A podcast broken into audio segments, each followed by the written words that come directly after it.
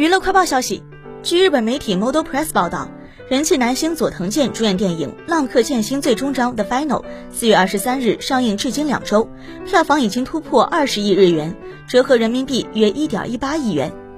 影片《浪客剑心最终章》分为上下两部，下篇《浪客剑心最终章》The Beginning 六月四日上映，距离该系列第一部上映正好十年，作为《浪客剑心》完结篇备受关注。该片由佐藤健主演。吴景孝、新田真剑佑、苍井优、伊势古有介、有村架纯等出演，讲述东京中心部接连遭遇攻击，剑心和伙伴们性命受到威胁，而对抗敌人的过程中，剑心脸上的十字伤之谜也将揭开。